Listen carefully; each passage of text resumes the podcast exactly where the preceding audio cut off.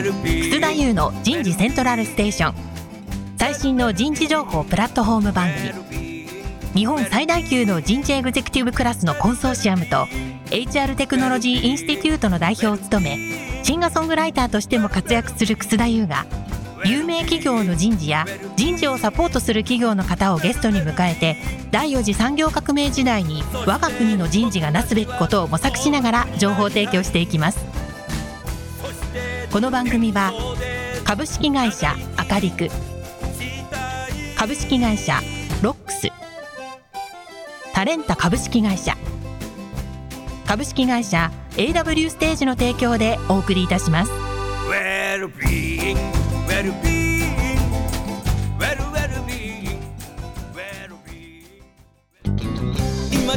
に来たる2023年10月10日火曜日19時30分よりタワーレコード渋谷店6階特設ステージにて楠田優のアルバム「先の見えない時代に生きる」発売記念ミニライブとサイン会を開催いたします入場は無料です教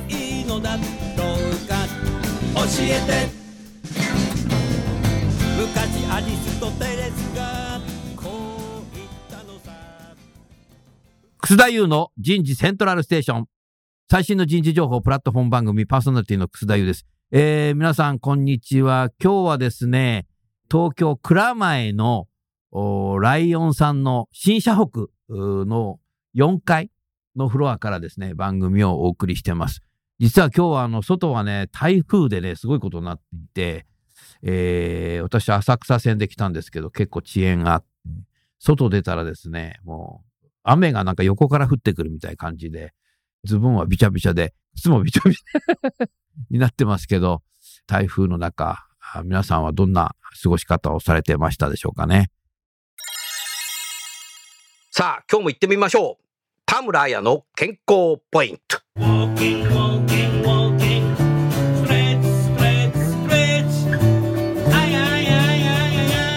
丸まったところに脂肪はつく。丸まったところに脂肪はつく。仕事中に座り姿勢をちょっと気にしてみてください。背中が丸まっていませんか？お腹が脱力状態になっていませんか？筋肉は使わないと脂肪はつきやすくなります。背中を丸めて仕事をしていると、背中や肩に脂肪がつきます。お腹が丸まった状態でいれば、お腹や腰回りにあっという間に無駄なお肉がついてしまいます。丸まったところに脂肪はつく。早速ですが、今日のテーマは、えー、ライオンにおける健康経営、新社北での新たなる取り組みになります。早速ゲストの方をご紹介いたしましょう。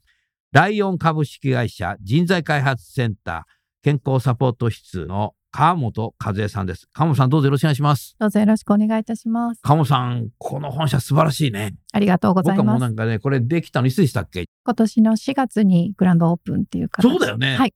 もう4回来てるよ。ありがとうございます。通ってんじゃないかな、みたいな。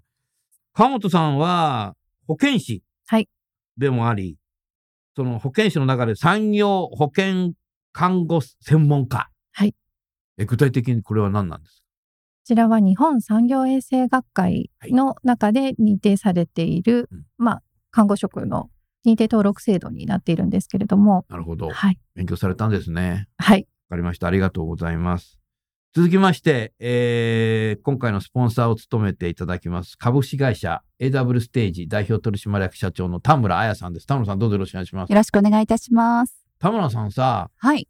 えライオンさんってさ、こういう、なんていうの？保健師の方って、僕他にも知ってるけどえ、え社内にそういう方がいるっていうのは素晴らしいよねあ、。本当ですね。社員さんも安心ですよね。安心だね。いろいろご相談できたり。うはん。すごいなーって、そんな日思いますね。まずね、今日は、ラジオ的に、今年2023年、ライオンさんが健康系銘柄をね、捉えたんですよね。うん。鴨さん、おめでとうございますあ。りがとうございます。すごいよね。うん。日本ってあの化学メーカーが多いのに、こうやって取れるっていうのがね、やっぱ取り組みをね、着々とやってると、ね、取れるんだろうな、ということですよね。もう創業者のあの、小林富次郎さんに電話して報告したいなと思ったんだけど、電話番号知らないのと、あ、もう、もう今は世の中にいないじゃないね。何を言ってんだよ。そうですね。ね、喜ばれますよね。創業者はね。そういうのがね、取ったっていうのはね。全然何を言ってんだか僕わかんなくなってきましたけど。素晴らしいなと思っています。じゃあ今日はまず最初にね、あのー、鴨さん、ライオンさんの健康経営の取り組み概要について指針ですかね。少し、はいリスナーの皆さんにお話しいただけますかどうぞよろしくお願いします。はい、ありがとうございます。先ほどお話出していただきました、まあ、当社ですね、創業者の小林富次郎ですね。えーその頃から、あの、健康経営といったところは意識した言葉を、。はい、出しておりましてす、ごいね。えー明治24年ですね、東京神田の柳原、えーひ今の東神田のあたりなんですけれども、そちらに小林富次郎商店として、えー開設されたのが創業になるんですけれども、もう創業時から持論としまして、うんこう店員ですとか、その働く人はうん共同者であるっていうふうな思いが原点になっております。素晴らしいですね。はい。また戦後ですね、早く本来のライオンの姿を取り戻すっていうことの一つに、まあうん。3つの希望を従業員たちにお話ししてるんですが、うん。その中の2つ目には、まず従業員が健康であってほしいというふうにお話にもなっていて、うん。まあそういった形で創業時から、えー弊社健康経営といったところは、まあメッセージとしてはあったのかなというふうに理解しています。それはすごいよね。創業者がそういうことだって言ってきてるって、しかも明治時代がずっと言ってきです。ね。えまた具体的にはですね、1999年ですね、うんこちらにライオンの健康指針というものが制定されまして、うんまあ、2012年に改定を得まして、現在も健康経営推進のこうマイルストーンとしてうん存在しております。なるほどね。僕はあのーライオンさん結構以前からね、こうやって来ますけど、みんな一生懸命なんか歯磨いてるな。すごく思いますよね。だから僕、はライオンさんに来るたびにやばい、歯磨かないとっていうふうに。歯ってさ、あの、一回磨くの、どのぐらい時間かけて磨けばいいの？大体言われるのは、やはり2、3分はかけてうん磨くような形ですかね。なかなか磨けねえんだよな。ちょこちょこちょこちょこ終わりみたいなりますよね。うん大体やはりこう、本当に一本一本丁寧に磨くっていう風になると、うん本当にすごくそれぐらいの時間はすぐ経ってしまうぐらい。な。本来であれば一本一本丁寧に磨くっていうことが理想的というふうには言われているようなので、まあなかなか私自身もそこまでできないんですけれども、うん。鴨さん、私もう年齢70なんですけど、はい歯が痛くなって、それいけ歯医者みたいな歯科医はい行くじゃないですか。はいそうすると最初看護師さんがちょっと歯を見ましょうとかっつってね、見たとき、いや、津田さん、あ歯磨いてないでしょ。いや、磨いてますよ。とか、はい い、や、これ全然磨いてないです。どういう磨き方してんのか、ちょっとやってくださいとかっつってね、歯ブラシ持ってこれやったらね、それは磨いてない。一本一本磨かなきゃダメって、もうガーってやって、はい、終わり。もう、そういうことでね、はい。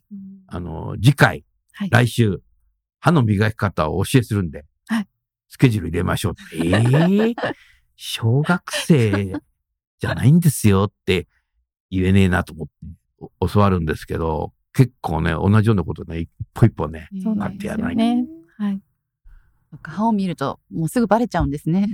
もう見ただけで分かってね。わかり、わかっちゃうんですね。で、あのー今度先生が出てきて、治療するときも、うわ、楠田さん全然歯磨いてないねとかって磨いてんだけど。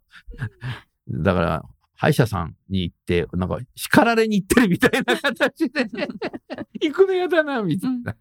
だからなんか、歯医者さんってなんか痛いってイメージがあるじゃない。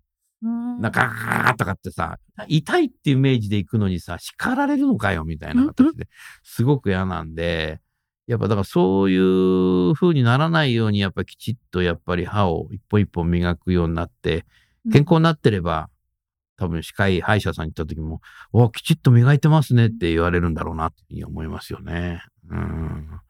でもな、やっぱりライオンさん聞くと、やっぱり健康って歯から病気とかなるんですよとかってよく聞いたことあるけど、そう、実際そうなんですかね、やっぱりね。やはりまあ全身健康に影響するというふうには言われておりますね。うん。中でもあの DX 部門と連携して、まあ、うんデータ分析も進めているところはあります。今ねはい。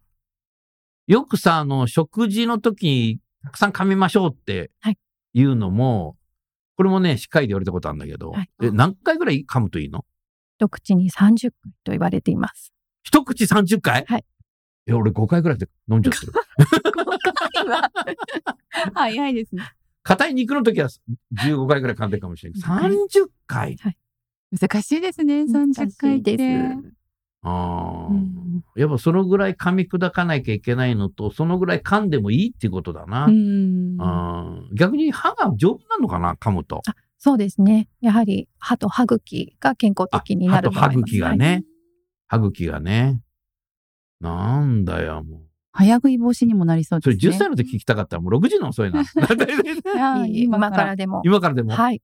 えー、すごいな。あ、田村さんはちゃんと30回噛んでる？30回は噛んでないんじゃないかなって思います。早食いしちゃいます。今日これ収録終わったらさ、ライオンさんのね、社員食堂でね、はいみんなでランチするんだけどさ、ちょっと30回噛んでみようかな。あ、そうですね。チャレンジや。ってみましょもう29回で我慢できなくなるかもしれない。飲んじゃうかもしれないけど。へえ、すごいな。でもそういうこと知ってる人と知らない人でもだいぶ違うね。そうですね。今これラジオで言っちゃったからさ、はい。リスナーの方が、はい。ええみたいな形で、ラジオ聞いた後みんな30回噛むんじゃない？う。かなというふうに思いましたね。へえ、そうなんだ。あのーそういうね、創業者からずーっとやってきていて、もう具体的にね、ライオンさんにおける健康推進の取り組みについて、いろいろ聞きたいなと思っています。で、今日のテーマが新社北に引っ越してきてからの新たな取り組みということで、もう僕自身今、ライオンさんに今年新社北できても4回ぐらい来てるんですけど、えー最初に聞いたのは、階段上がるとポイントもらえるっていう。はい。これ少し解説してくれませんか？そうですね。えっ、と、当社、ライオン流の健康経営として推進している働きがい改革といったところ。働きがい改革、はい。い、いですね。あります。で、その中で多彩なメニューを用意しているんですけれども、うん。例えばこう、えー能力発揮を最大化するワークマネジメント、うん。で、働き方を変えて自立性を重んじるワークスタイル、あとはお互いの理解と尊重を促す関係性向上、うんそしてやはり土台としましては健康ですね。うんこちらということで、元気アクションというですね、元気アクション。この4つのメニューを行っておりまして、うんえー私どものおります健康サポート室は、この元気アクションを担当して担なるほど、っております。なるほど。全部だからそれ、つながってるんだろうね。はい。ああ、それを全部つながってることで、なんかワクワク生き生き、働きがい持っていくっていうのはなんとなくわかるね、それね。ありがとうございます。で、その元気アクションのところでのはい一つとして、歩こうとか階段登ろうとかってそうですねうのがあるのね。その重点施策が、まあ、4つあるんですけれども、うんそのまず1つ目が、うんあの新しい健康管理システム、元気ナビというものをうん2021年導入いたしまして、元気ナビ。はい。その中には健康診断の結果を見たりですとか、ドキドキ、ドキドキするやつだ。社内の中で行っている歯科検診の結果も見ることができます。ああ、そうなんだ。はい。また、その当社、えー DX 部門が開発しましたアルゴリズムを使用しました将来リスク予測ということで、うんその健康診断のデータと歯科検診のデータを掛け合わせて、うん将来、えー3年後にどれぐらい悪くなるよっていうええリスク表示をするという画面もうん。追加搭載しております。うんまた、ストレスチェックですとか、うん問診を回答したり、うんで、先ほど草先生おっしゃられました健康ポイント。うんこれもすべてこの元気ナビ一つでできるようになっておりますう。わあ、すごいな。でもあの、健康診断とか僕人間ドックも行くけど、あの、ん見たり報告受けるのってなんか嫌だな、みたいな。そうですよね。ただ、自分の不健康なことをなんか知るのってはい。知りたくないな、見たくないなっていうのありますよね。はい。でもそれもちゃんと見て。はい。あの、ウェブで見ることもできますし、うん。車級携帯ですとか、ご自身のスマホにもアプリとして提供しているので、うん。どこからでもアクセスができますし、うん。えー一つがその元気ナビで行っているので、うん。矢でもアクセスをすると、まあ、健康診断の結果見てみようかなですとか、健康ポイントを申請するときにも、健康診断の結果がすぐ見れるっていうような状況になっています。うんでも考えてみたら自分の体のことっていうのをそうやって知るって重要だよね。はい。知りたくないっていうのも一方あるんだけど、でも知ると、ちょっと悪いと改善しようとする内発的なことって人間って多分あるんだろうね。はい。うん。ですし、まあ、そうやって見ていただくと、その健康ポイント施策の中でもう、んいろいろこうメニューは用意しておりまして、うん。先ほどおっしゃっていただきました階段を使用するもそうですし、うん。あとは、あの、当社ですので、やはりこう、昼歯磨きをしたり、うん歯間清掃用具を使ったり、うん。あとはカミング30といって30回噛んだ食事をするもありますし、うん。その他にも休館日を作ったりうん、繁殖を取らなかった、うんえあとは運動をしたっていうような形でですね、うん様々なメニューでポイントが取れるような仕掛けをしております。そのポイントは何か還元できるんですね？はい、コンビニですとか、ファストフードですとかで、うん飲み物ですとか、食べ物に交換できたり。なんか頑張ろうって自分が出てくるね、そこでね。うん。そうすると、川本さんは、社員のそういう人たちに一人一人アドバイスもされてんの？仕事として。そうですね、健康診断の結果が返ってきたタイミングでは、あの、従業員の方とお話をさせていただいたりですとか、はい、しております。うんでも、自分で知ってるだけじゃなくて、アドバイスもしてくれるってのはすごくいいですよね。うん。なるほどな。あでも、すごいね。これ習慣化する、なんか仕組みになってんね、田村さん。そうですね。なんかあの、例えば健康診断の結果も、その紙でもらっても、その時だけは見るんですけど、それ以降はもう全く見ないですし、なんですが、こういうのアプリですぐ見れるようになったら、あ、ここがあんまり良くないから、ここ頑張んなくちゃなっていうふうに意識しますよね。うん。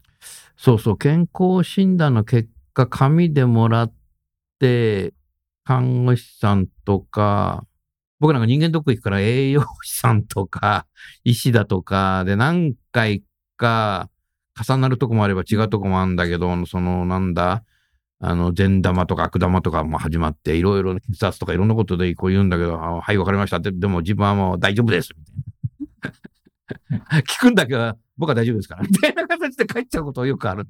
全然反省してないじゃん、みたいなのがあるけども、で、一年経ってもう一回行った時とかさ、福田さん何もやってなかったでしょとか。ちょっとまあ、ちょっとやってませんでしたとか。ダメよとかつって、怒られに行くみたい また怒られちゃな。また怒られてなんか、もう怒られて何十年みたいな形になるけども、でもね、社内でそういうとこでやってくれるっていうのはなんか素晴らしいな、っていうふうに思いましたね。あのー階段は社内じゃなくてもいいんだね。はい、社内じゃなくても、あの、社外でも、はい、もちろんです。今日はあの地下鉄浅草線で来て、H の出口から出てきたけど、階段登ってきたけど、あれでもいいわけだよね。だからねもちろんですおーそれはいいね。うん。歩いたり登ったりするのって、実は健康になるよね、田村さん。う。いや、本当大事ですよね、うんうんまずはそこからですね。うん。あのー、2020年の緊急事態宣言の時って、はい。ほとんど歩かなかったね。家で。うんであの頃も朝から晩までセミナーとかミーティングとかオンラインのことばっかりなんで、家の中にしかいなかったので、あ歩いたってトイレ行った時と、風呂行った時と、以上みたいな。はい。本当に、従業員でもそのような方、すごくたくさんいらっしゃいま1日した。30分とか50分くらいしか歩いてなかったんじゃないああだから、やっぱりそういうことが今、柔軟に在宅勤務ができるようになっちゃうから、ほっとくと逆に歩けなくなっちゃったり、体おかしくなっちゃう可能性ありますよね。はいそこにやっぱり自分的になんかね、歩いたりいろんなことをしようとかっていうことをしないと、柔軟に働けるっていうこと自体は、あの、柔軟にそういう時間も取るっていうこととなんかセットでやんないと。はい。ダメなんじゃないかなって、今改めて自分に聞かせてますけど、思いましたね。うん、なるほどな。僕がね、もう一つね、ここに最初に見学来た時にね、トイレの手前に、あの、歯を磨くところがあるんですよね。で、普通どこの会社もみんなトイレの中で歯磨いてますけど、昼ご飯食べた後。はい。それトイレの中にあるんじゃなくて、トイレの外側にあって、すごいなと思うんだけど、口をゆすぐときにコップに水入れなくてもゆすげる。あの仕組み、ちょっと少し説明していただけないですか？そうですね。一応、あの、歯磨き専用台ということで、歯磨き専用台。コップ不要で、まあ、お水が上に向かって出てくるので、ああ、よく小学校のと、小学校の時あったよね。ありましたね。ああいうやはいつですよね。はい。学校にあるやつですよ、小学校の。あの蛇口を上に向けるやつとかあったじゃない。あれですよね。はい。うんで、そちらを男性用、女性用、それぞれに5つずつ、各執務フロアすべてについておりますので、うん多くの従業員昼歯磨きしますけれども、うん並ぶことなくうん歯磨きすることができてます。それいいね。ねいいですうね。ん。どこの会社もみんなトイレでやってるもんね。トイレでみんななんか歯磨きとか、トイレ出た後なんか手洗えないじゃん。うんってなる。並んじゃったりする時なんだけど。ますあります。えー、あれいいね。あそこの下にさ、なんかあの、ライオンの足跡があるんだけど、ありがとうござい160ますとか170とか、あれは一体何なんですか？はい。あれは、あの、160センチの方、170センチ、身長が、うんうんの方の理想的な歩幅を、ライオンちゃんの足跡で示したものになっています。あれ、見た、見たでしょ？はい、私も見ました。可愛いね、あれね。うん、もうすごい可愛くて、うんあれ絶対足跡の上を歩きたくなりますよね。うんライオンさんならではだね。あ本当そう思います。すごくいいなと思って。面白いよね、あれね。はい。うん。なるほどな。あそこに、こうなんか、棒、棒、はい。ストレッチバーが。ストレッチバー。うんあ、そっか、あれがストレッチバーなんだね。はい。あれは、どのフロアにもあんの？はい。執務フロアにおお設置されてます。あそういうことか。この話はぜひ後で少し話してほしいなと思ったんだけど、あれを田村屋が動画はい。を撮って、それをなんか社内で見てたんだはい。けども、なんかその辺のなんか取り組み少しお話しいただけますか？そうですね。えー新本社に移ってきまして、各執務フロアにストレッチバーがあったんですけれども、うん皆さん、使い方のアナウンスもないですし、うん。歯磨きしてる時のちょっと腰掛けベンチのような形で使われているのが当初だったんですね。あれ腰掛けベンチになるね、あそこね。トイレ並んでる時で。あ、本当だね。あれそういうイメージになるね、あれ。はい。ただせっかくの施設ですので、うん。やはり有効活用したいと思って、うん。えーそこで AW ステージの田村さんにあの、うん。ご協力をお願いしまして、うん。だいたい5種類バーがあるんですけれども、あそれぞれの、5種類あるの？はい、メニューを考えていただいて、うん。ご相談しながらうん。5つに絞ってですね、うん。えー動画を作成させていただきました。ただやはり新本社以外の従業員、もしくは在宅をしている従業員もきちんと活用できるように、うん。合わせてオフィスにあるような椅子でも同じ動きができるようにですね、あ椅子を使ってね。同じ動きを2パターン通らせていただいて、他の拠点だとか工場、はい、いや、研究所もありますからね、はライオンさんはね。なるほどな。田村さん、あの動画、はい。今日ね、来るときね、別の人事の方からね、ええいや、田村さんの映像いつも流れてますよ。本当ですか？嬉しいです。人事の女性からね、はい。はいメール入ってた。本当ですか？今朝はい。うん。流してくださってるんですね。うん。嬉しいね。そうですね。たくさんの社員に見ていただけるのは本当に嬉しいことです。うん。とても素敵なので、後でぜひ見ていただければと思うんですけれども。うん、なるほはいど、見てみたいね。うん。ですから、この新社北に来てから、会社の中いるだけで、なんかちょっと忘れてたことを気づかされることがたくさんなんか仕組みとしてありますね。そのさっきのライオンちゃんの足じゃないし、うんそういうのもそうだし、取れ出てきた時に。そういう歯磨く場所があったりとか、さっきのそのね、なんていうのあれ、棒？ストレッチバーストレッチバーって単なる棒じゃないね。だとか、うん、ななんかみ、それでみんななんか階段登ってたりすると、あ、そうか、みたいな。なんかみんなで何かそういうことを気づき合いながら、みんなで健康になっていこうよっていう。社員のカルチャーになりますよね。社風になりますよね。ああ、なるほどな。当社のパーパスは、より良い習慣づくりで人々の毎日に貢献するとありますので、なるほど。やはりそうするには従業員がより良い習慣づくりを身につけて、うん。それを体現していきたいなというふうに思っておりますので、うん素晴らしいね。僕結構ライオンさんの歯磨き使ってるんですよ。ありがとうございます。あの、4桁のやつ。4桁？値段が。で、それは歯を磨くところにも置いてあるし、洗面台っていうかね、うんあとお風呂の中にも、お風呂場にも置いてあるうんんで。で、風呂入った時は必ず歯磨くみたいなるほどな形。にしてるんですよね。うん。やっぱりあれいいですね、すごくね。あとあの、ぐじぐじぐじぷってやつ。なんていうの、デンタルリンス。そうそう、はいそんな商品名わかんないで買ってるけど。あれは必ず使ってますね。うん。田村さんさ、はい。一連の今の話聞いてて何か、鴨本さんに質問ございますか？はい。いろんなお話伺わせていただいてありがとうございます。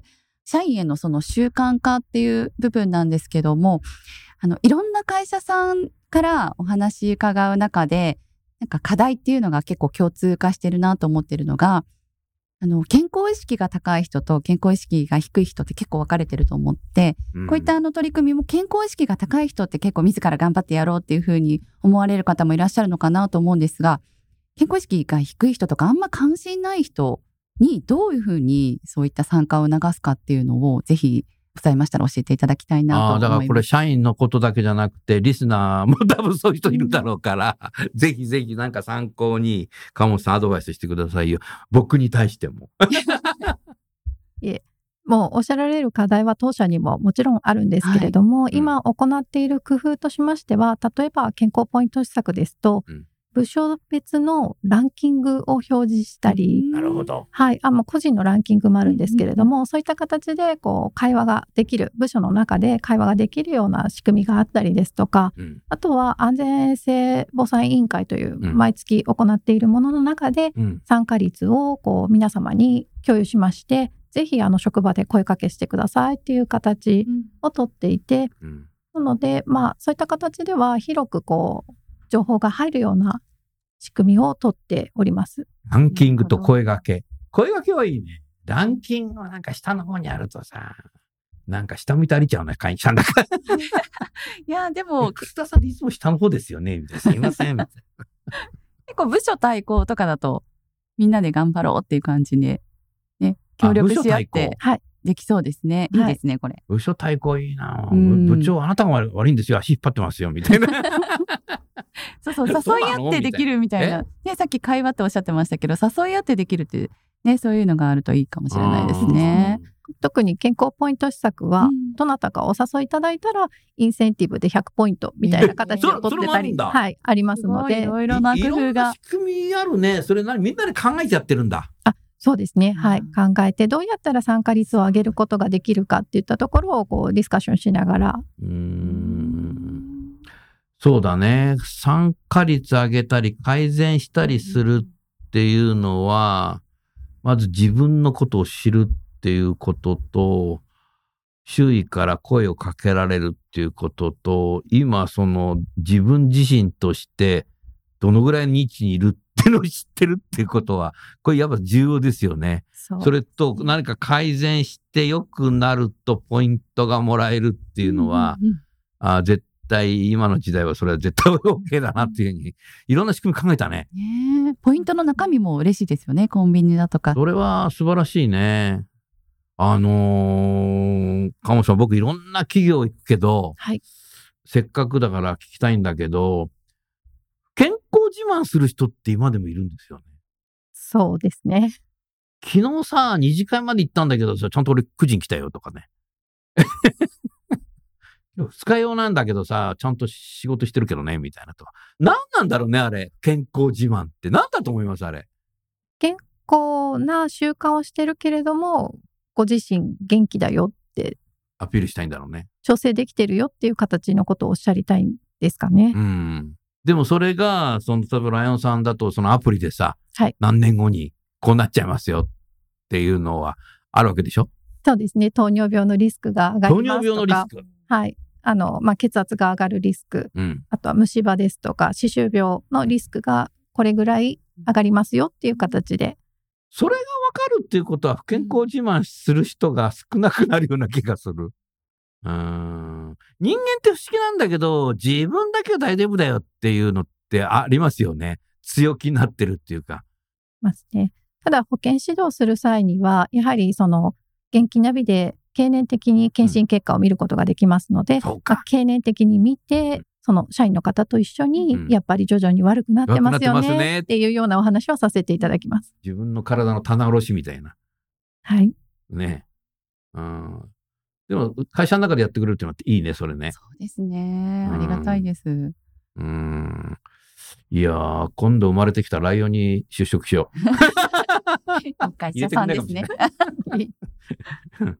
うん、あなたは前世で不健康だからダメですみたいな言われちゃうんじゃないかなと思いますね。健康になれそうな、本当に会社さんですよね。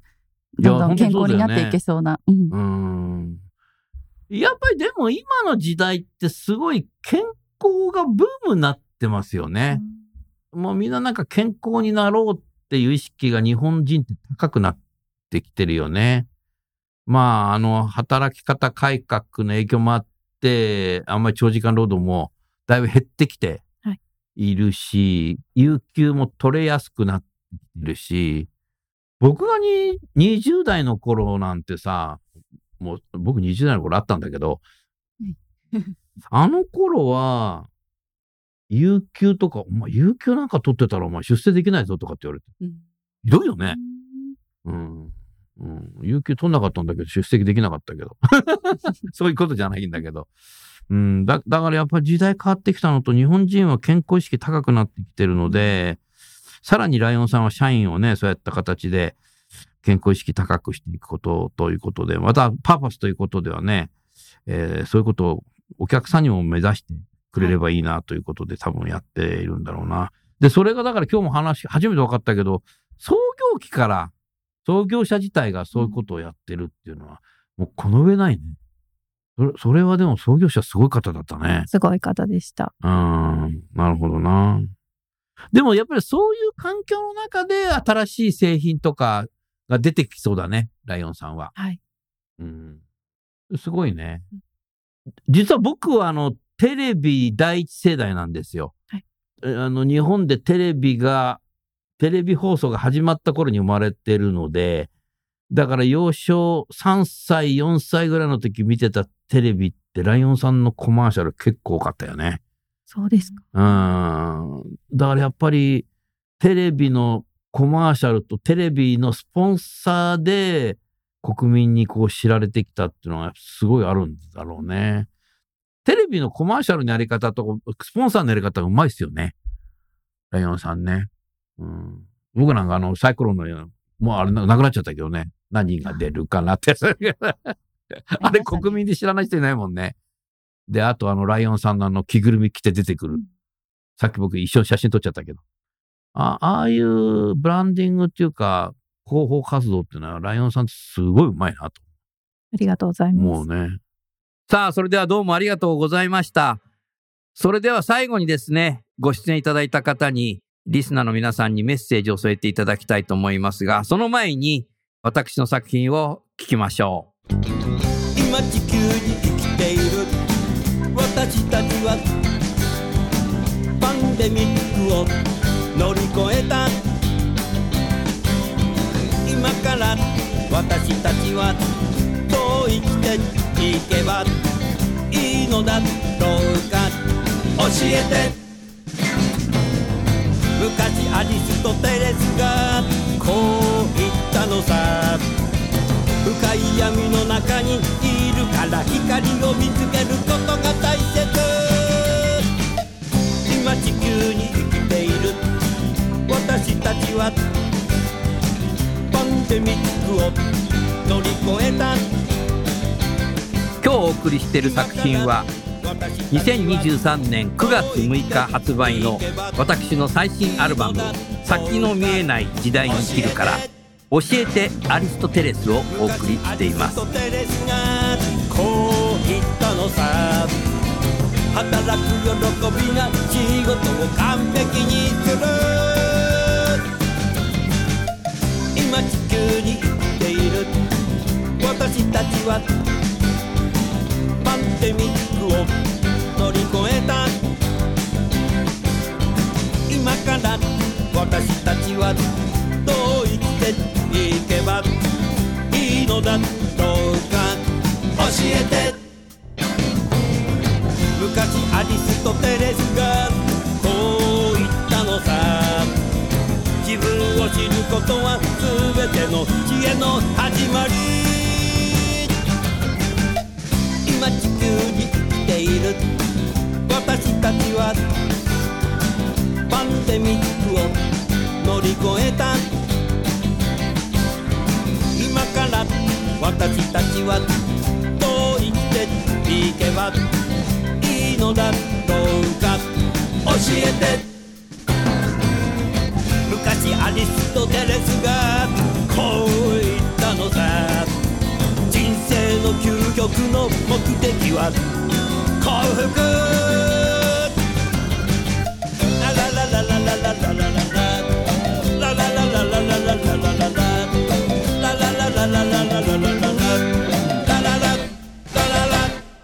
さあ、それではあのいろいろ話をね、えー、聞きました。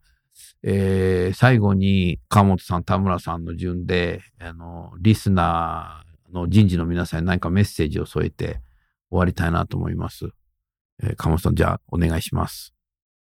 当社ですね、まあ、この新本社を起点に健康経営を推進していきたいなというふうに思っているんですけれども、うん社内でいろいろなヘルスケアの事業がございまして、うんまあそちらをいち早く従業員で施行いただきまして、おうで、その社内事業で従業員の健康を支援するとともにですね、うんそれをブラッシュアップの機会としまして、うんブラッシュアップしたサービスを社外に提供していきたいなというふうに、あそれはいいね。はい、思っておりますので、うん社外に出た時にはぜひご利用いただければなというふうに思います。ああ、どうもありがとうございました。それじゃあ、田村さん、最後に。はい本日ありがとうございました。あの、今回、ライオンさんの方で、健康増進のためのストレッチ動画というのを制作させていただきましたが、あの、当社、いろいろな企業さんでのご要望に合わせて、何ができるかっていうのを一緒に担当の方と考えながら、一緒に作りながらということを心がけています。ですので、各社での健康増進施策の一つとして、お力になれることがあればご連絡いただければと思いますので、よろしくお願いいたします。はい。それでは時間になりましたので、今日はこのぐらいで終わりたいと思います。最後にゲストの方をご紹介して番組を終わりましょう。ライオンの川本さん、AW ステージの田村さん、今日はどうもありがとうございました。ありがとうござありがとういましたございま。した。